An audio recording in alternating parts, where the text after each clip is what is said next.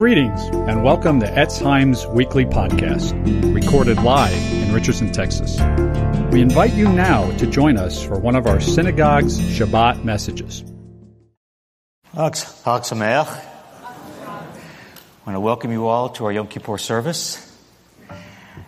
And I want us to look at the theme of atonement today, since today is Yom Kippur, the Day of Atonement. And especially the Torah's prescriptions for this day, as we read earlier, earlier today, is found in, in Vayikra, Leviticus uh, chapter sixteen. Indeed, Leviticus sixteen is the theological center of the entire Torah. Now, as many preachers have said, uh, an easy way to understand atonement is that it's at one meant. It's the process of substitutionary sacrifice, uh, whereby through someone else's sacrifice on our behalf, as our substitute, we are made at one with God. Our sins are covered and cleansed and forgiven, thus reconciling us with and restoring our broken relationship with the Lord.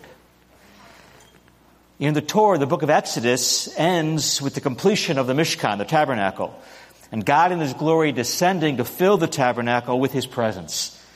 God dwelling in the midst of the camp of Israel. But this begs a question. How is this possible, if you think about it? How is it possible for a holy God to dwell with a sinful people? A people, for example, who just a few chapters earlier in Exodus had sinned with the golden calf, rebelled against God, set up an idol to worship in His place. So how can God ever dwell with them? Leviticus sixteen and Yom Kippur, the Day of Atonement, points to the answer. And this has huge implications for you and for me today, because the same question is necessary to ask about your life and about mine. So I want you to think uh, about this today. How can you, in your sin, be in a relationship with God who is holy? And the answer given in Leviticus sixteen has huge implications for how you and I can or cannot relate to the God of the universe. So I want us to look at four truths today from Leviticus sixteen. Number one, God is holy. In the book of Leviticus, holiness, Kadosh, it's mentioned over ninety times in this one book. The holiness of God and how we, God's people, are to be holy. The holiness of God means He's perfectly pure. He's completely separate. He's utterly unique. He's infinitely good. And He's wholly honorable. We see this at the beginning of, of Leviticus sixteen, which, uh, which uh, refers back to when Aaron's two sons, uh, Nadab and Abihu, uh, drew near to God in an unauthorized way, and they died. Instantly struck down. Why? Because they did not treat God as holy. So look at Leviticus ten, verse three. The Lord said, "By those who come near me, I will be treated as holy. And before the people, I will be honored." So what are the implications of this first truth, that God is holy? Well, one is that we cannot come before Him, as we just saw with Nadab and Abihu. We can't come before Him in just any old way we choose. We cannot come before Him without a proper, authorized blood sacrifice. And we cannot be casual with the Lord, because God is holy, and His holiness His holiness demands uh, a reverent, healthy, awe-inspiring fear of the Lord in us. When you come into the presence of God, the Torah says you, you are coming into the presence of the Holy One of Israel. And so you do not come in casually uh, or flippantly or irreverently or lightly. And if you're in Messiah Yeshua, so that the holy presence of God dwells in you, that in the same way, you must con- you must not conduct your life in an irreverent, flippant, casual way toward God. Holy brothers and sisters in Messiah, do not treat His presence lightly. Do not treat his presence within you casually. Etzheim, we need to discover a healthy awe and reverence and fear of the Lord. The presence of God should overwhelm us. We should never grow cold or indifferent or callous toward him.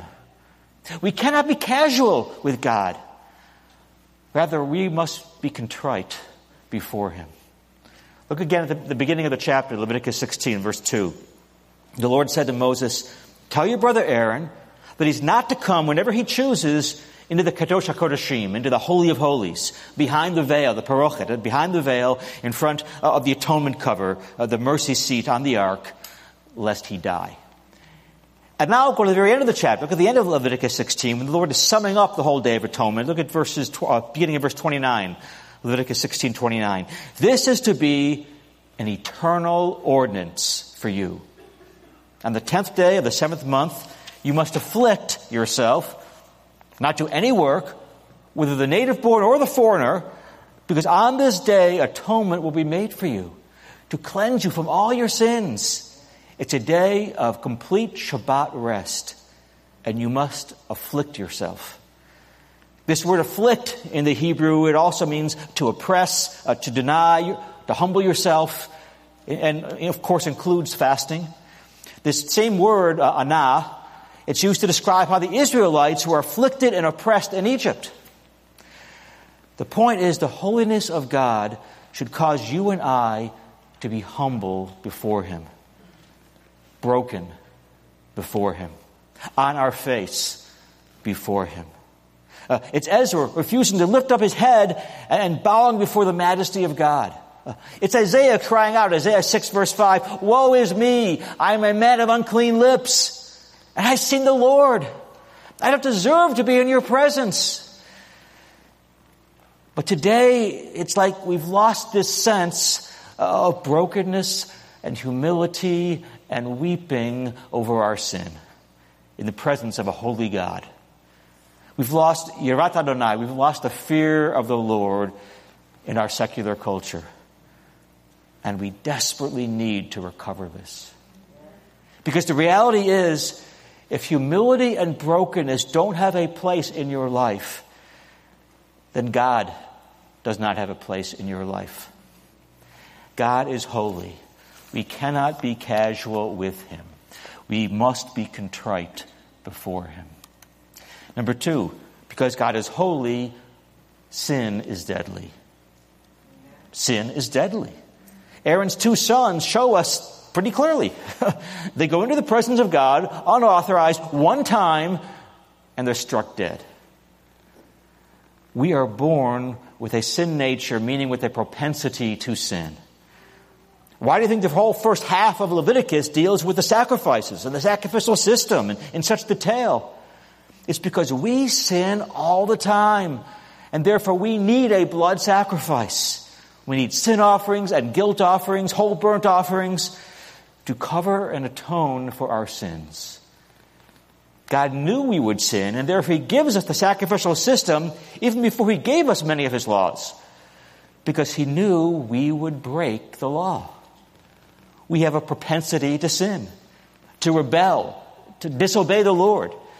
And therefore the over, over half of the book of Leviticus is consumed with sacrifices, because the reality is, sin is at the core of your being and mine. We were born with a nature that rebels against God, uh, that turns away from his law. All of us, we are prone to sin. And not only is this propensity to sin strong, but the punishment for sin is severe. Uh, Ezekiel eighteen four, the soul that sins shall die. Romans six twenty-three, the wages of sin is death. We see this throughout the Scriptures, both the Hebrew Scriptures and the New Covenant Scriptures. For example, what's the penalty for adultery? Death. That's just one example of a whole list of capital crimes in the Torah. Leviticus twenty-four, what's the penalty for blasphemy? Death. Lot's wife looks back, is turned into a pillar of salt. In, in, in uh, Bamidbar, the book of Numbers, a guy is stoned for picking up sticks on the Shabbat. In Second Samuel, when, when the ark's being transported to, to Jer- Jerusalem, uh, it begins to fall. Uzzah reaches out with his hand to steady the ark, and the Lord immediately strikes him dead. Unless you think this it only happened in the Hebrew Scriptures, in the Tanakh, look at Acts five in the New Testament. Ananias and Sapphira, they lie about the amount of, of an offering they're giving to make themselves look extra generous, and the Lord strikes them dead. Now, you never see that example cited in all the church growth books.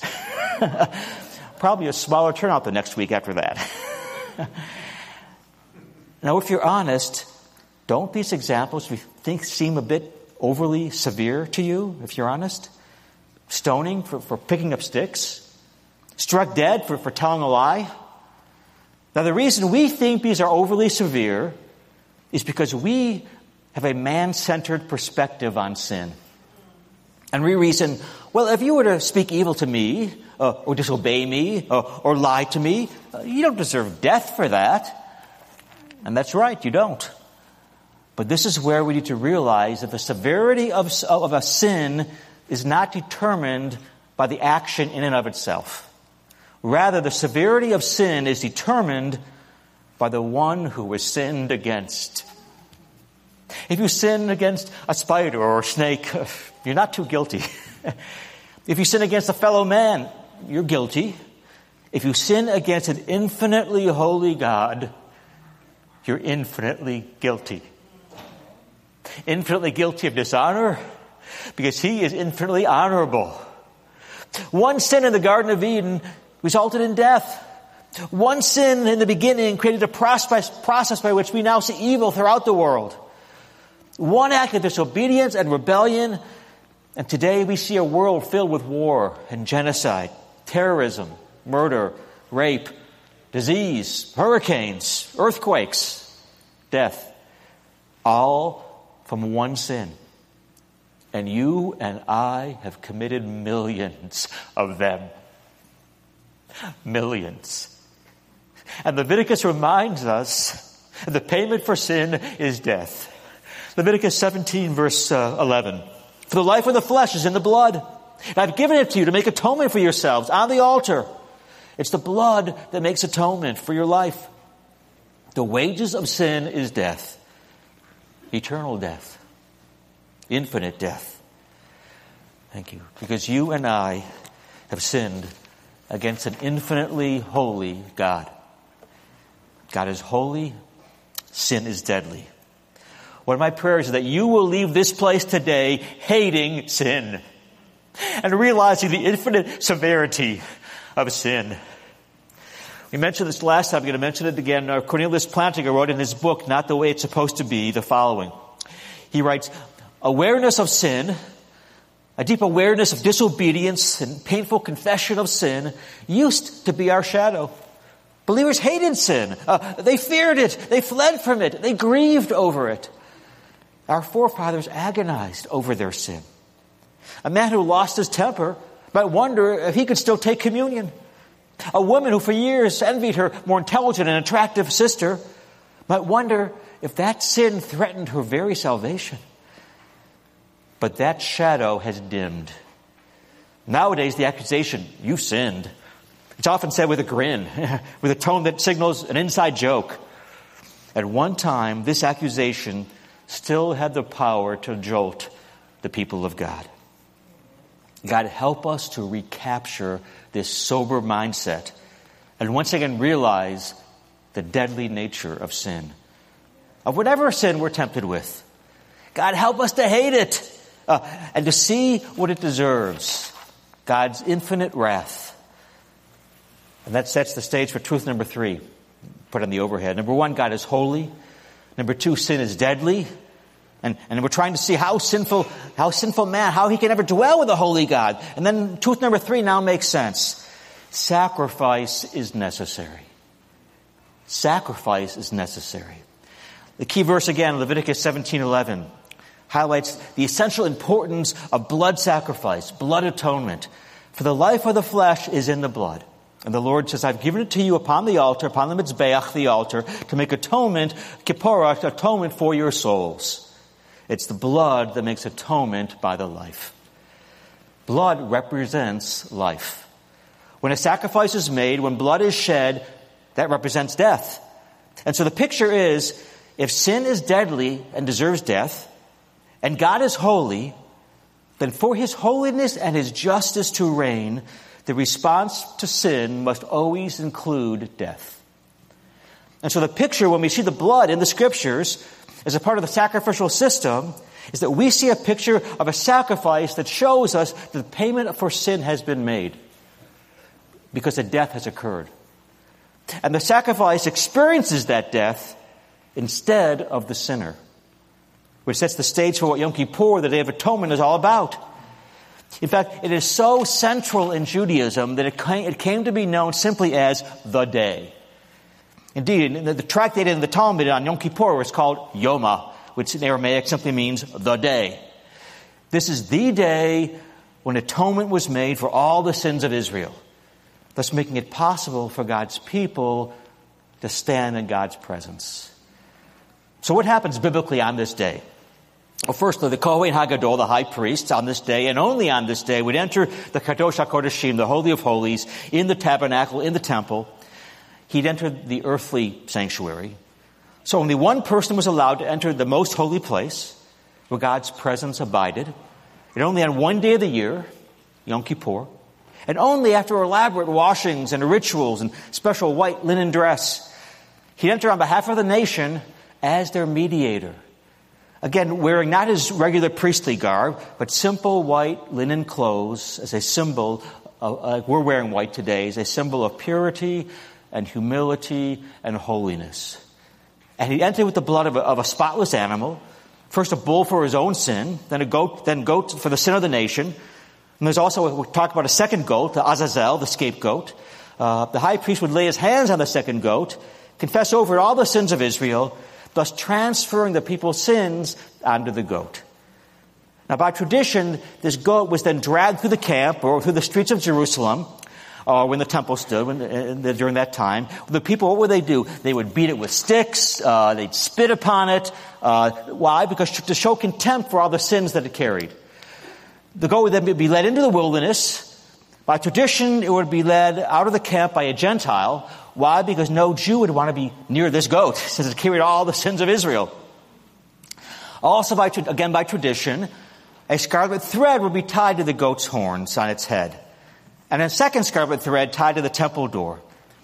And the men in charge of the goat would then throw the goat off the cliff to its death. And upon the death of the scapegoat, the scarlet cord on both the goat and on the temple would miraculously turn white, thus indicating God wiping out our sin and accepting the sacrifice. We'll come back to the scapegoat a little later on, but let me first return to the, to the first goat. The first goat was sacrificed for the sins of the people, its blood sprinkled on the mercy seat, on the atonement cover, uh, on the ark, uh, on the Ark of the Covenant, in the Holy of Holies. Look at Leviticus sixteen, beginning in verse three. This is how Aaron is to enter the most holy place, the Holy of Holies. He must first bring a bull for a sin offering. From the Israelite communities, then to take two male goats for a sin offering. Aaron's to offer the bull for his own sin, and uh, sin offering, to make atonement for himself and his house. Then he's to take the, the two goats and present them before the Lord at the entrance of, of, of the, the tent of meeting, uh, where he's to cast lots for the two goats, the Ohel Moed, the tent of meeting. Well, one lot uh, for Adonai, for the Lord, the other for Azazel, for the scapegoat. Aaron should bring the goat who, whose lot falls to the Lord, and sacrifice it uh, for a uh, korban hata'at, a sin offering. But the goat chosen by lot for, the, for Azazel, for the scapegoat, that goat shall be presented alive before the Lord and used to make atonement by sending it into the wilderness as a scapegoat. Now, in the Holy of Holies is the Ark of the Covenant, you know, containing the, the Ten Commandments, the Aser Debarot, uh, and above is the is the atonement cover uh, with two cherubim on top, uh, facing each other. And God says on Yom Kippur, he'll descend into the Holy of Holies, and his presence will rest upon this atonement cover, uh, this mercy seat between the two cherubim, the cherubim. And the picture here is God being enthroned above his law, right? Because the Ten Commandments are in the ark. He's being enthroned above his law, and the cherubim, the angels, are reminiscent of the cherubim who are guarding the way back to the Garden of Eden and the Tree of Life. And the high priest, he comes into the Holy of Holies on Yom Kippur, uh, first with the blood of the, of the bull for his own sins, and then with the blood of the, of the first goat for the sins of the people. And he sprinkles the blood on the mercy seat. And the blood makes atonement for sin and enables the high priest to stand in God's awesome presence. The penalty for death due to breaking the law is now covered by the blood. That's the picture being presented here. And the way back to the Garden of Eden and the Tree of Life is likewise only through death, through a blood sacrifice. This is another aspect of the Torah picture being painted here. And what's fascinating is the Jewish tradition that came about on exactly how the blood was to be sprinkled on the atonement cover. And here I want to give credit to, to Avram Amuk, uh, who he, he pointed this out to me. Uh, I had never seen this before. Uh, the Talmud specifies the high priest is to sprinkle the blood uh, the following way. We have this on the overhead. According to this rule, lo lamala, velo lamata, ella uh, kamatziv. Not up, not down, but as if making a cross. Wow. There's no doubt about what this is symbolizing.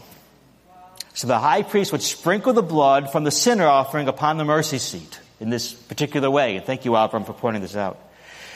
Note the word sprinkled here. It denotes a priestly act of applying the blood. The same word is used in Isaiah fifty-two, verse fifteen. Speaking of the suffering servant, the Messiah, it says, Isaiah fifty-two, verse fifteen, thus he will sprinkle many nations. Same word. This is speaking of the priestly role of the Messiah as the one who would sprinkle his own blood over all the nations of the earth.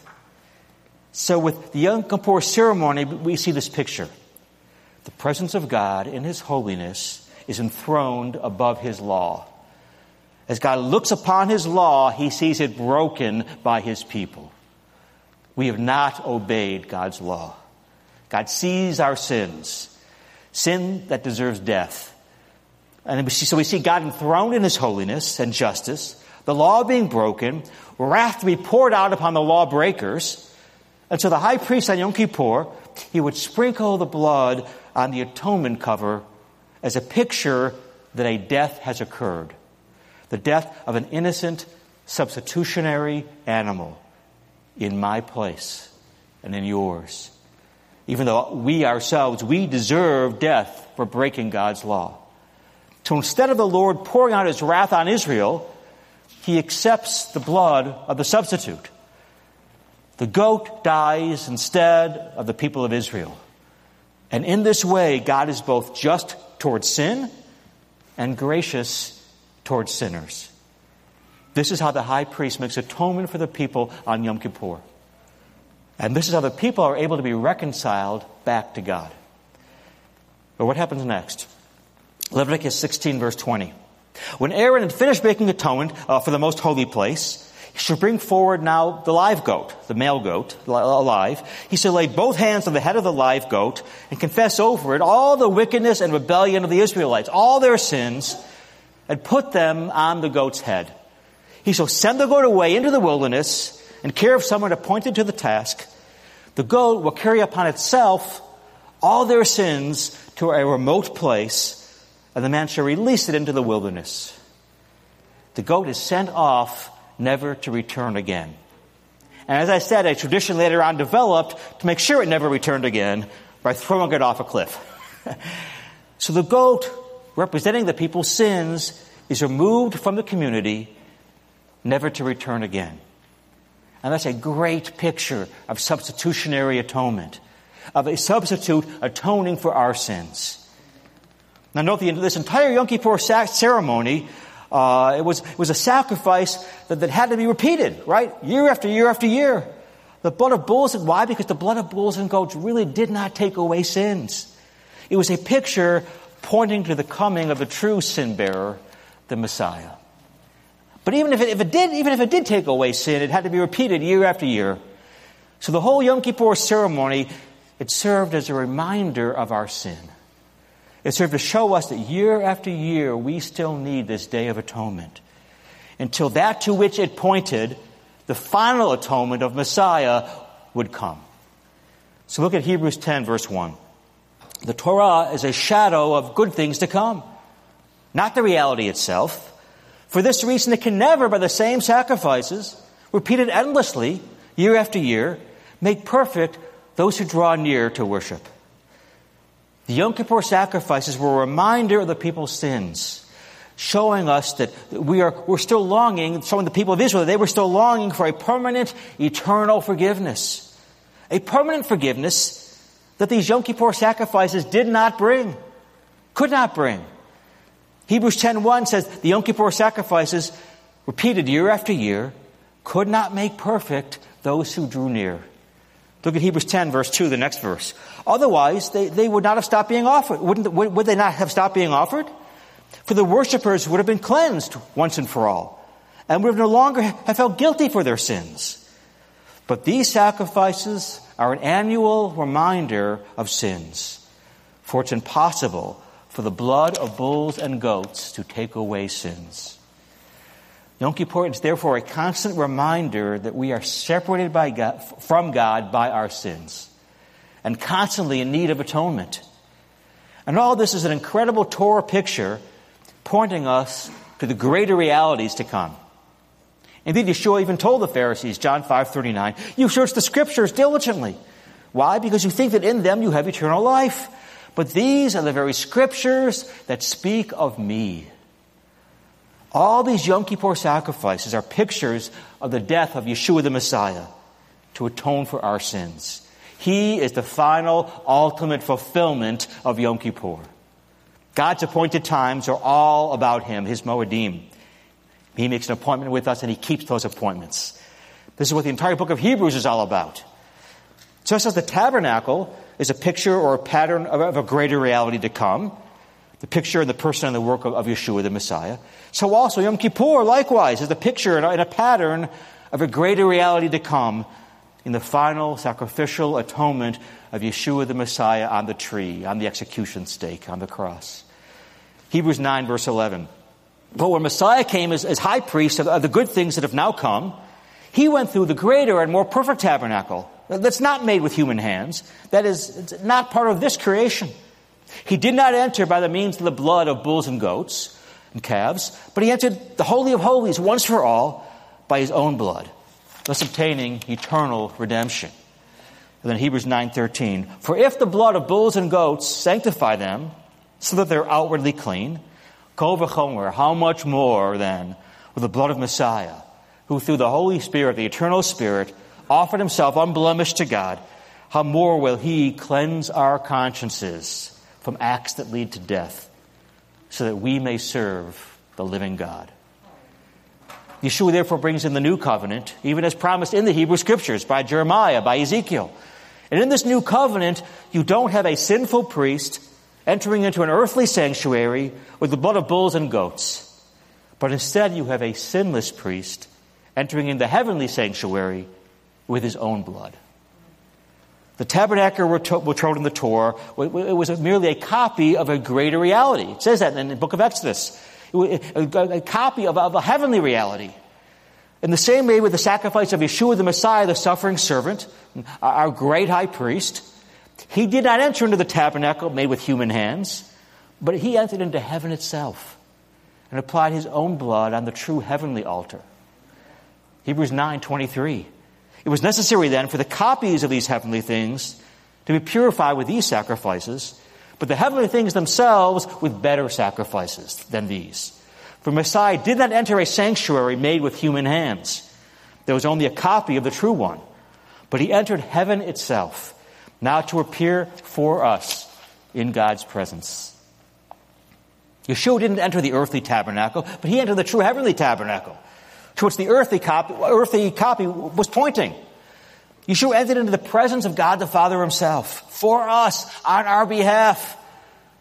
And he entered in humble garments, the divine Messiah, stripping himself of his glory, taking on a, the nature of a servant, a human servant, taking on human flesh and blood, even to the point of death, even death on a cross. And he entered this heavenly sanctuary not with the blood of bulls and goats, but with his own precious, all-powerful blood, the blood that cleanses you from all sin for all time, if you repent and trust in him as your Lord. The priests had to offer sacrifice first for their own sin. Not so with Yeshua. He had no sin. He's, he is the pure and spotless Lamb of God who takes away the sins of the world.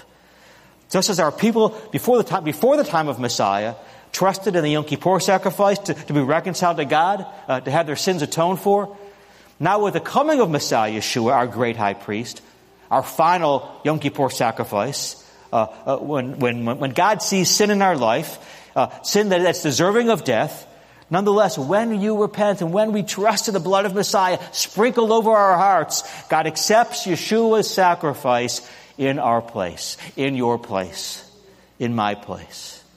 God's punishment for sin was poured out on his Son instead of on you and me.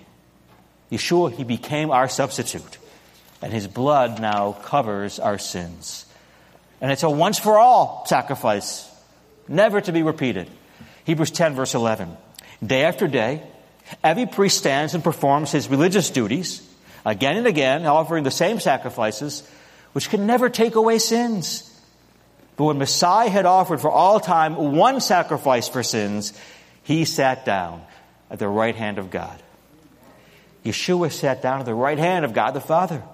Why? Because he sits down because his atoning work is finished. Hebrews ten thirteen. And since that time, what does he do? He waits for his enemies to be made his footstool. For by one sacrifice, he's made perfect forever those who are being made holy. If the Spirit of Messiah lives in you, you are being made holy in him. And he says in Hebrews ten seventeen, quoting from the New Covenant promise of Jeremiah thirty-one, he says, "Their sins and their lawless deeds I will, I will remember no more."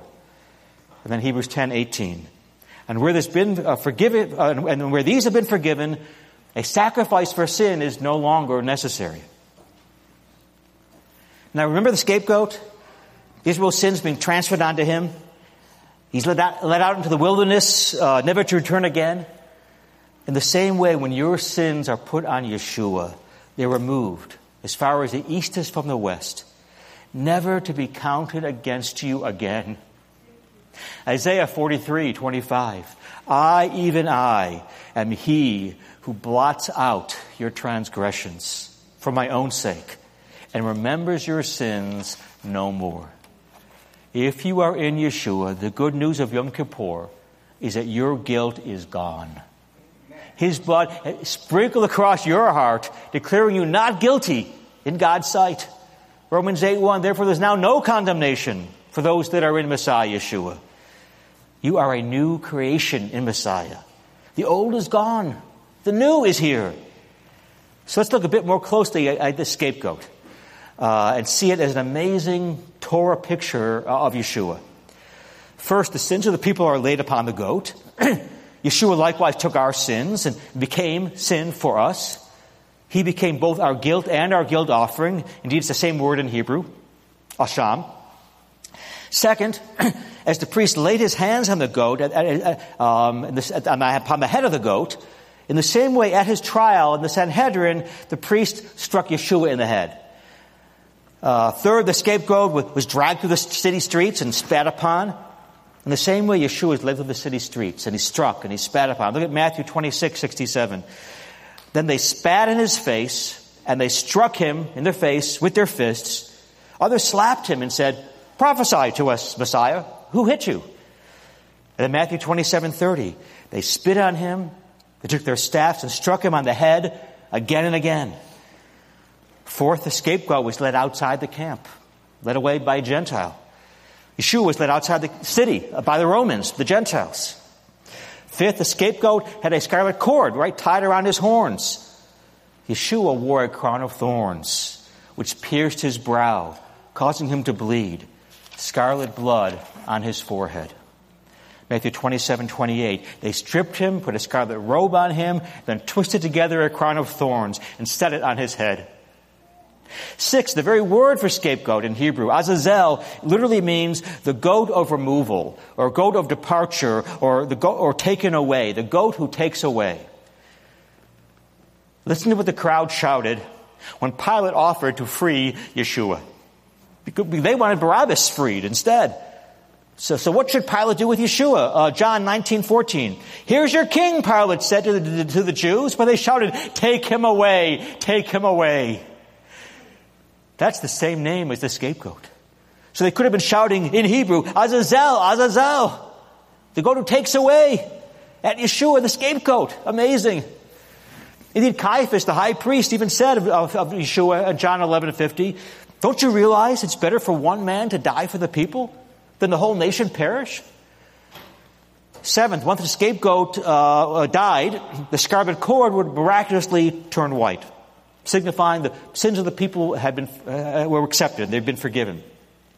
But after the death of Yeshua, for the next forty years, until the destruction of the temple in the year seventy, the Talmud says that scarlet cord ceased to turn white, thus indicating that the Yom Kippur sacrifices were no longer accepted, because Yeshua is our once-for-all, final Yom Kippur atonement. And so finally, let's look a bit closer at this final atonement. Hebrews nine eleven. But when Messiah came as the Kohen Hagadol, as the high priest, of the good things that are now already here, he went through a greater, more perfect tabernacle, not made with human hands, that's to say, not of this creation. Yeshua is our great high priest. He's uniquely qualified to be our Redeemer because he's both divine and human. Uh, he's the God-man. As a man, he can identify and, and sympathize with our weaknesses, understand our temptations, although he himself never sinned. And as God, he has the power and the ability to forgive our sins. Yeshua is our high priest, our mediator. Every other high priest uh, was fully human and, and tried to draw close to God, but Yeshua is uniquely qualified as our high priest because he's both fully human and fully God. And when he appeared, he went not into the earthly tabernacle, but the greater and more perfect tabernacle, the true, tab- the true heavenly tabernacle of which the earthly one is just a copy. And, and, and our great high priest, as our great high priest, he entered once and for all to the true holy of holies in heaven, into the very presence of God the Father, Hebrews nine twelve. He did not enter by means of the blood of goats and calves, but he entered the most holy place once for all by his own blood, thus obtaining eternal redemption. Now, in the book of Hebrews here refers to uh, goats and calves. It's talking about Yom Kippur. It's talking about the Day of Atonement. As we discussed, Yom Kippur was the only day that anyone could enter God's presence in the Holy of Holies. And it could only be the high priest. He'd go once a year to make a blood sacrifice to atone for the sins of the people. What would happen? One week before Yom Kippur, a week before, the, the high priest went into seclusion to make sure that he remained for the whole week ritually pure and did not come into contact with any impurity. And the entire week he fasted and prayed to purify his heart. And the night before Yom Kippur, he stayed up all night praying and, and rehearsing the, the Yom Kippur rituals. All the people of Israel were praying for him. And on Yom Kippur Day itself, he bathes and he dresses at least three different times. Bathing and dressing, bathing and dressing, wearing only white, clean linen. And when he finally would enter the Holy of Holies, covered with all the prayers of the people, cleansed over and over again, praying and fasting all the prior night, dressed in clean white linen, he then applies the blood of the bulls and the goats on the mercy seat to make atonement first for his own sins and then for the sins of the people. And now you know why Zechariah the prophet was so shocked by the vision he had in Zechariah chapter three. In Zechariah three, the prophet has this vision involving the high priest at that time, whose name was Joshua. On, and the vision occurred on Yom Kippur, or the vision of Yom Kippur. Look at Zechariah three one.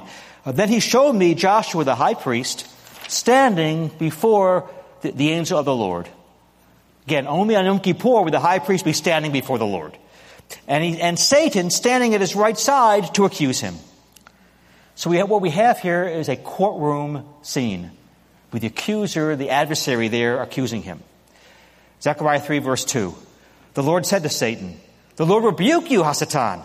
The Lord who's chosen you, Yerushalayim, rebuke you. Is this not a man, is this not a brand plucked from the fire?" Now, Zechariah is thunderstruck because in the vision, Joshua is dressed not in clean white linen, but in filthy garments. Look at Zechariah three, verse three. Now Joshua was dressed in filthy clothes as he stood before the angel of the Lord, the Malach Adonai. Now, the Hebrew actually does not say filthy clothes. The translator is being delicate here. The actual Hebrew word is is uh, uh, zaim, zaim, which means excrement. Joshua the priest, the high priest, is covered with excrement. And Zechariah, of course, he, Zechariah is appalled. How could any high priest on Yom Kippur get into the presence of God with any dirt on him, even lint on him, let alone with garments covered in excrement? How could he have gone through all the washings, all the ablutions, all the praying, all the seclusion, all the dressing and redressing and bathing, and have excrement all over him? How could that have happened? And the answer is that the Lord is giving Zechariah a vision of what you and I look like in his eyes. No matter how hard we wash, no matter how much we try to atone for our sins, no matter how hard we try to get that damn spot out, we still look like that in God's eyes. Our egocentrism, our self-centeredness, our pride, our judgmentalism of others, our hard-heartedness, our selfishness, our unforgiveness of others, our resentment and bitterness, our envy and jealousy, our slander and gossip, our lying, our malice and anger, our hate, our lust, our immoral thoughts, our doubt and unbelief. We are covered in excrement, head to toe. And so Zechariah, he's now sure that fire is going to come out from the Lord and Joshua will be struck dead, just like Nadab and Abihu were. But instead we read this, Zechariah three, verse four. The angel of the Lord said to those standing before him, take off his filthy clothes. Then he said to Joshua, see, I've taken away your sin. I'll put fine garments on you. And the Lord goes on to say in Zechariah three, verse eight, I'm now going to bring in my servant, the branch, the name for the Messiah. And I will remove the sin of this land in a single day.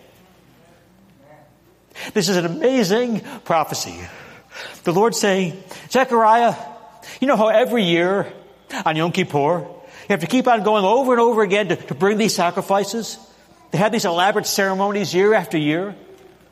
Well, in the future, I'm going to bring in my servant, the branch, and he is going to clothe you and make you clean. And he's going to take away your sin in a single day, in one stroke. Now, when did that happen? Centuries after this vision, there was another Joshua, another Yeshua, same name in Hebrew, who came. Yeshua came. And he was standing as our high priest on the night before he died, but nobody knew it. He prayed the night before he died that he was to, the night before he was to fulfill his high priestly role. Oh, and, and as he was praying, God turned his back on him. Yeshua set himself apart to die for us. And everyone betrayed him. Everyone abandoned him. Nobody was praying for him like, like they prayed for the high priest. Nobody prayed for him. No one supported him. Even God turned his back on him. And he was not clothed in, in beautiful white linen garments. He was stripped naked. And he wasn't bathed, except in, in human spit. What was he doing on the cross? He was getting our filth, our excrement, so that we could get his righteousness. He was securing for us an eternal redemption. How? He didn't bring in the blood of bulls and goats and calves. He offered his own blood. Hebrews nine fourteen. Kol v'chomer, how much more then with the blood of Mashiach, who through the eternal Spirit offered himself unblemished to God, how much more will it cleanse our consciences from acts that lead to death, so that we may serve the living God? This is why all throughout the Bible you've got these metaphors like this. Uh, Revelation nineteen about the marriage of Yeshua to his bride, his followers. And, and here's what it says, Revelation nineteen, verse seven. Let us rejoice and be glad and give him glory. For the wedding of the Lamb has come, and his bride has made herself ready. Fine linen, bright and clean, was given for her to wear. Fine linen stands for the righteous acts of God's people. And Paul says in Philippians three, verse eight, that I may gain Messiah and be found in him, not having a righteousness of my own that comes from the Torah, but that which is through trusting in Messiah, a righteousness that comes from God on the basis of faith. My holy brothers and sisters, your heart may condemn you, but Yeshua, your high priest, is greater than your heart. This is the solution to your guilt. The only solution, the, the great solution, the infinite solution. Hebrews seven twenty-five, therefore Yeshua is able to save completely those who come to God through him, because he always lives to intercede for them. And so no matter what you've done, if you have truly surrendered your life to Yeshua, know that now your high priest, sitting at the right hand of God the Father, is ever making intercession for you. Yeshua is interceding for you. He's praying for you. He's forgiving you. He's cleansing you. He's strengthening you. He's giving you the ability to resist sin and temptation. He's empowering you uh, to flee from and to overcome sin. He's even now drawing you closer to him in love. The Bible says Yeshua lives to intercede for you. And he's speaking to your heart even now, exhorting you to turn to him and to truly place every aspect of your life at his feet. Where you go, what you do, your speech, your attitudes, what you watch, your thought life, the motives and the intentions of your heart, he wants it all. Through Messiah Yeshua, live no longer according to your old sin nature, but according to the Spirit of God who lives within you. Yeshua is your great high priest. Yeshua is the lover of your soul. Your life is his. It belongs to him. Delight in him. On this Yom Kippur, he wants to redeem your past. He wants to cover it over with his cleansing blood. He can cleanse your heart of any stain. He can remove, he can remove all the damn spots from your past. Romans eight, verse one. Therefore, there's now no condemnation for those who are in Messiah Yeshua, because through Messiah Yeshua, the law of the Spirit which gives life has set you free from the law of sin and death. Are you in Messiah Yeshua today? Go to him. Cry out to him. He's your great high priest. He and he alone can transform your life. Let him be your once and for all Yom Kippur atonement today. Amen. Let's stand and pray. I'll let the music team to come on up. Hallelujah. Thank you, Lord. Thank you, Father. Hallelujah. Father, on this most holy day of Yom Kippur, we thank you that Yeshua is our great high priest, our mediator. You who even now, Yeshua, sit at God's right hand and make intercession for us. You're praying for us. You're strengthening us to, to resist sin and temptation. And now you are covering us, Yeshua, not with the blood of bulls and goats, but with your own blood, the precious, life-giving blood of Yeshua the Messiah, that cleanses us from all sin. Lord Yeshua, we thank you that on this Yom Kippur, that you and you alone are our final Yom Kippur atonement. You are the one to whom all the Yom Kippur imagery points. You're the high priest who enters God's presence on our behalf. You're the sacrificial goat whose death substitutes for the death we deserve, whose blood covers our sins, even as it's applied to the true mercy seat in heaven. And you're the Azazel, the scapegoat, because on you all the sins of the world were placed. as you who knew no sin. Oh, you who were the pure and spotless Lamb of God, who knew no sin, became sin for us. Took on our sin, became our korban asham, our sin offering, so that so that in you we might become the righteousness of God. And so, Yeshua, on this Yom Kippur day, we want to be found in you. We confess our sin. We repent. We turn from it. We put all our faith and trust in you. We confess you are our Lord and Redeemer. So on this Yom Kippur day, Lord, we deny ourselves, we die to ourselves, and we take up our cross. And we vow to fully follow you, wherever you may lead, all the days of our life. Lord, remove our filthy garments and cover us in your festal robes of righteousness. For we pray this all in your name, B'Shem Yeshua. Amen. Chag Sameach.